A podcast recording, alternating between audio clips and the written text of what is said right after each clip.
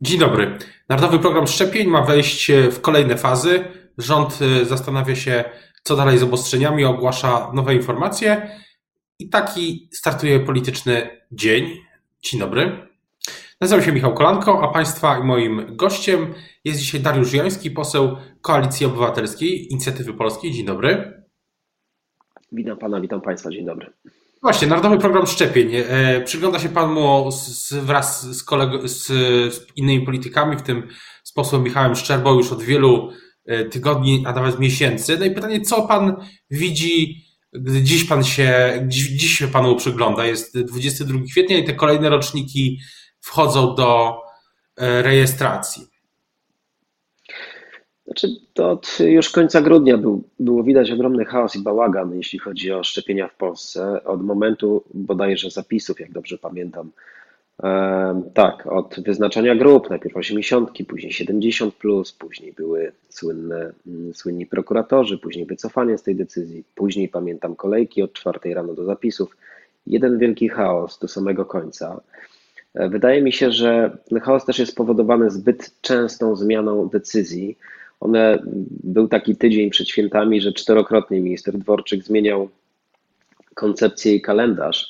I to jest też ogromnym, e, wydaje mi się, e, problemem. I drugi problem, jaki widzę cały czas, to brak takiej płynnej współpracy z samorządami. Ja w ogóle uważam, że samorządy, które otrzymały część szczepionek i pokazały, że bardzo skutecznie i dobrze i szybko szczepią, powinny zająć się szczepieniami, a rząd powinien się zająć tylko i wyłącznie pozyskaniem szczepionek. I gdyby tak było, byłoby dobrze. I tak miało być, bo przecież e, pod koniec marca było ogłoszone, że ma być masowa akcja szczepień w Polsce. Później z masowego przeszło na powszechne, a ta zmiana nie tylko na nazwie polegała, tylko na tym, żeby samorządom odebrać część punktów szczepień i samemu robić, żeby samorządy nie mogły się pochwalić, są skuteczne. I wydaje mi się, że to jest największy błąd. Y, ale jedna rzecz, na przykład ta decyzja ministra Dworczyka o tym, że yy, czy rządu, już konkretniej y, rządu o tym, że te niewykorzystane dawki szczepionek, jeśli są niewykorzystane i grozi im zmarnowanie, no to może być szczepiony każdy. Czy, czy to chyba jest coś, o co koalicja apelowała od dawna? No, można powiedzieć, że po tym, co się stało w Rzeszowie w okresie świąt, gdzie nagle każdy mógł podejść i się zaszczepić, jak nie w pierwszej kolejce, to drugiej, to, to, to wydaje się, że to było już jedyne normalne wyjście. I to jest sensowne oczywiście, bo jeśli ktoś nie przyjdzie, no to nie można szukać na, na szybko kogoś o godzinie 21, tylko faktycznie ci ludzie sami przychodzą wieczorem i, i, mogą się zaszczepić. I to jest dobre rozwiązanie. Natomiast uważam, że powinniśmy wejść w fazę ostatnią, taką, że każdy może się zapisać, powinien mieć już datę tego szczepienia i już zakończyć te roczniki, bo ludzie już naprawdę nie wiedzą, kiedy mogą e, e, się zapisać i kiedy ich kolejka. Po prostu otworzyć e, zapisy dla wszystkich i gdyby każdy wiedział, kiedy mógłby się zaszczepić, po prostu byłoby to e, dużo bardziej przejrzyste i, i byłoby łatwiejsze, wydaje mi się. A czy raz z posłem Michałem Szczerbą planujecie panowie jakąś serię kontrole, czy sprawdzanie tego, kolejne kontrole, czy kolejne sprawdzanie tego programu? Mm, tak, z e, posłem Michałem Szczerbą jesteśmy teraz w trakcie kontroli tego wszystkiego, co się dzieje na Podkarpaciu, bo tam jeden e, prywatny podmiot e, ma ponad 100 punktów szczepień. Dziwne oświadczenia, dziwne zachowania są prezesa tego podmiotu. Ponieważ mówimy o Podkarpaciu, mówimy o Rzeszowie, w którym za chwilę są również wybory, mówimy również o pani wojewodzie, która jest zaangażowana w wybory na urząd prezydenta. Mówimy w końcu o ponad 200 tysięcy dawek, które ten podmiot dostał. E, to prowadzimy taką do, dogłębną kontrolę i będziemy chcieli w przyszłym tygodniu przedstawić wyniki. One są dość, e, bym powiedział, e, niepokojące i mam nadzieję, że z tych wniosków również rządzący wyciągną konkretne, konkretne oczywiście wnioski, wyciągną konsekwencje. A mówi Pan, wracając na chwilę jeszcze do samego systemu, mówił Pan o tym, żeby, żeby nie szczepić rocznikami, ale czy, y, czy powinno się szczepić najpierw osoby niepełnosprawne bo ich opiekunów? Bo pytaliśmy o to ministra Dworczyka e, w Rzeczpospolitej i odpowiedź y, no, była taka, że, że najważniejsze jest szybko, szybka, szybkie osiągnięcie od tej ochrony, ochrony zbiorowej. Znaczy ja, ja powiedziałem, że chodzi mi o zapisy, że te zapisy powinny być nie rocznikami, tylko żeby każdy faktycznie mógł y, dostać taką informację, kiedy może liczyć na tą szczepionkę i ewentualnie, jeśli komu bardzo zależy, to mógłby się ustawić i faktycznie, jeśli ktoś nie wykorzysta, to tego dnia być zaszczepionym.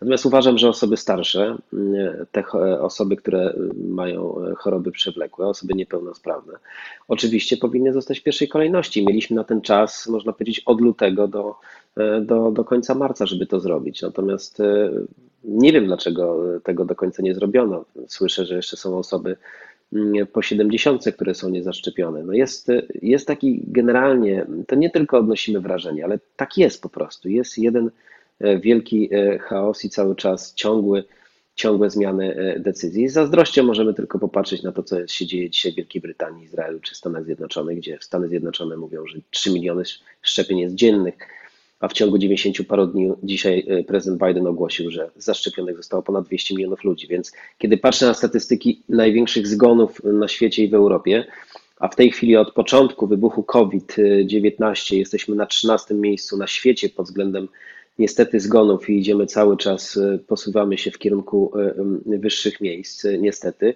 no to odnoszę wrażenie, że gdzieś popełniono błędy. I o ile przy pierwszej fali ciężko jakby, oprócz tych malwersacji, wyprowadzenia pieniędzy, ciężko jakby oskarżyć kogokolwiek, bo nikt nie był przygotowany. O tyle do trzeciej fali większość krajów europejskich i na świecie było przygotowanych i do akcji szczepień również.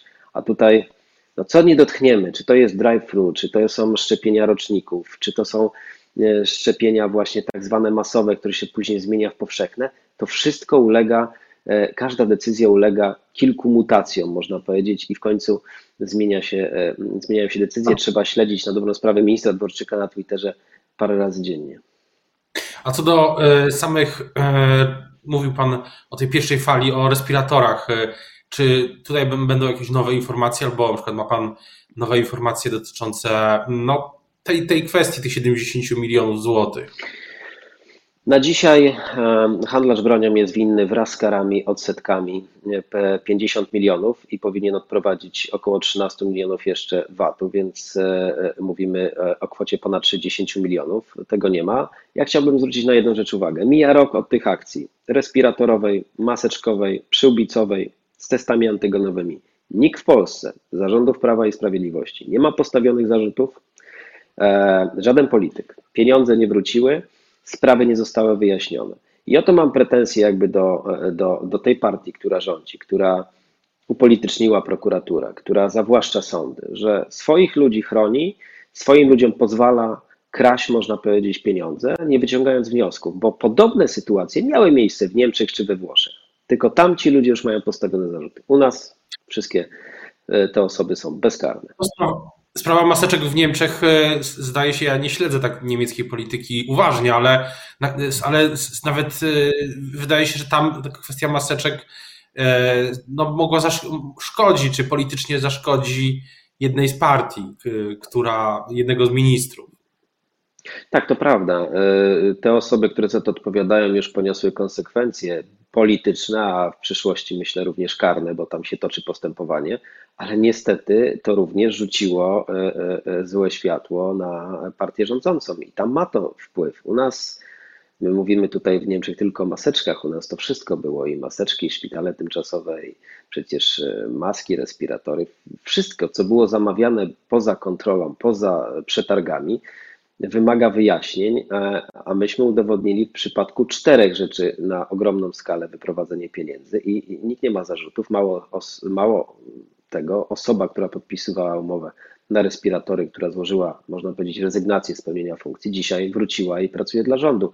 A Jarosław Kaczyński mówi, że wszystko, jeśli chodzi o respiratory, jest w porządku.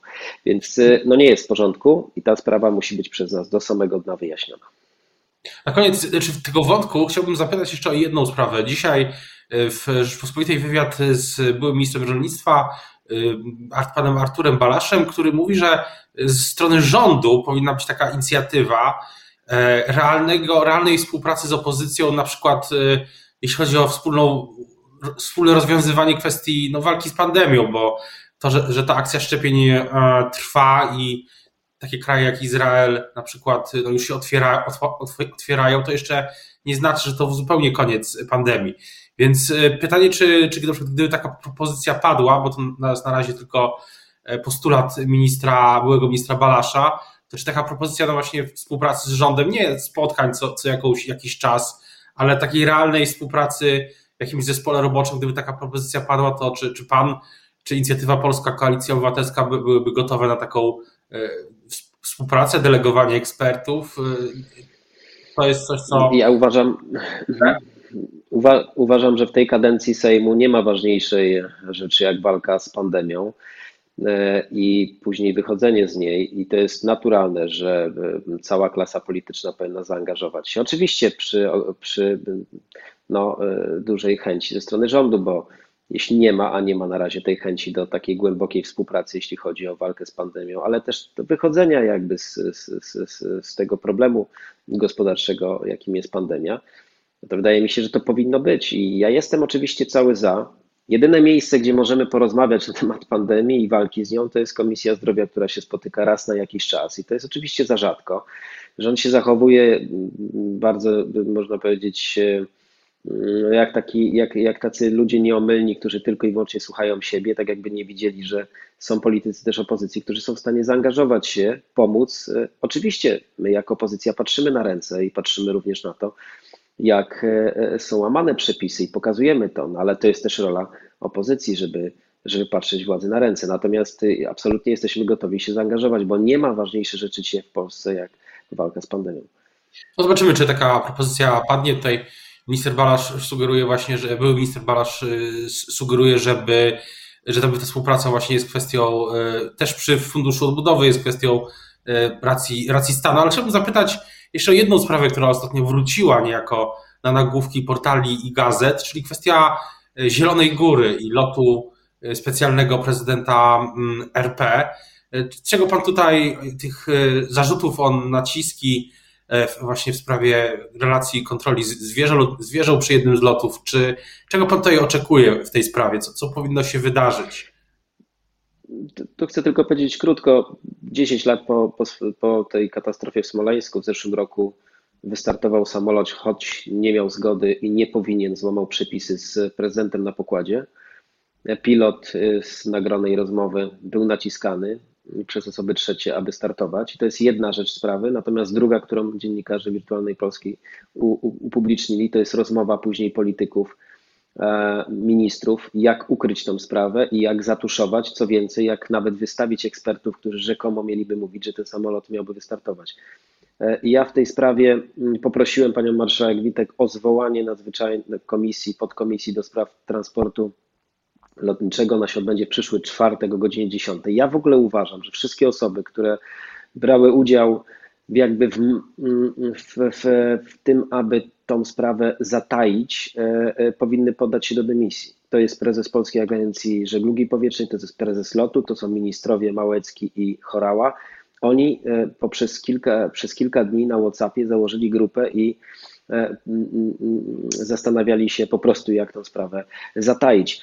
Ja byłem wczoraj u pani marszałek Witek w tej sprawie. Pani marszałek Witek stwierdziła, że tej, tej sprawy nie zna do końca, nie przeczytała. Poprosiłem, żeby się zapoznała z tym, bo mnie się włos na głowie jeżył, jak czytałem te rozmowy, po tym wszystkim, co się po prostu w Polsce wydarzyło, że absolutnie nie powinno być tolerancji dla łamania przepisów e, i naciskania na pilotów, a później próby wybielania i, i, i e, no, wprowadzania w błąd e, opinię publiczną. Więc jestem, jestem po prostu ciekaw, co na e, tej komisji w przyszły czwartek odpowiedzą główni bohaterowie e, tego komunikatora, którzy e, dzisiaj pełnią dalej funkcje, odpowiadają między innymi za ruch lotniczy w Polsce, odpowiadają za, za Ministerstwo Infrastruktury, a którzy no, niestety podczas tej rozmowy robili wszystko, aby to po prostu zatuszować. No, spotkanie tej komisji w przyszłym tygodniu, ale też chciałem zapytać na koniec tak pół żartem, pół serio, czy pani marszałek Witek przy okazji tej rozmowy zdradziła panu, kiedy Sejm zajmie się ratyfikacją decyzji o zasobach własnych Unii Europejskiej, bo wszyscy na to głosowanie z różnych powodów e, czekamy. Nie, nie, nie, nie zdradziła. Dużą część e, te, czasu tej rozmowy poświęciła fake newsom i, i, i, i zasugerowała, że również e, to, co publikują niektóre portale, w tym Wirtualna Polska, to są fake newsy, z czym ja się akurat nie zgoniłem, a o tym, o co pan pyta, e, pani marszałek w tej sprawie się nie powiedziała. O tym, e, ale to głosowanie nadchodzi, prędzej czy później Sejm i tak musi się tym zająć, ale tak jak pan wspominał w przyszłym tygodniu, zarówno komisja, podkomisja do spraw transportu lotniczego, jak jak rozumiem wyniki państwa, panów kontroli na, na Podkarpaciu, jeśli chodzi o szczepienia, będziemy też śledzić na pewno uważnie. Teraz już bardzo dziękuję Państwa i moim gościem był Dariusz Joński, poseł Inicjatywy Polskiej Koalicji Obywatelskiej. Dziękuję bardzo. Dziękuję serdecznie, pozdrawiam. Dużo zdrowia życzę. Nie.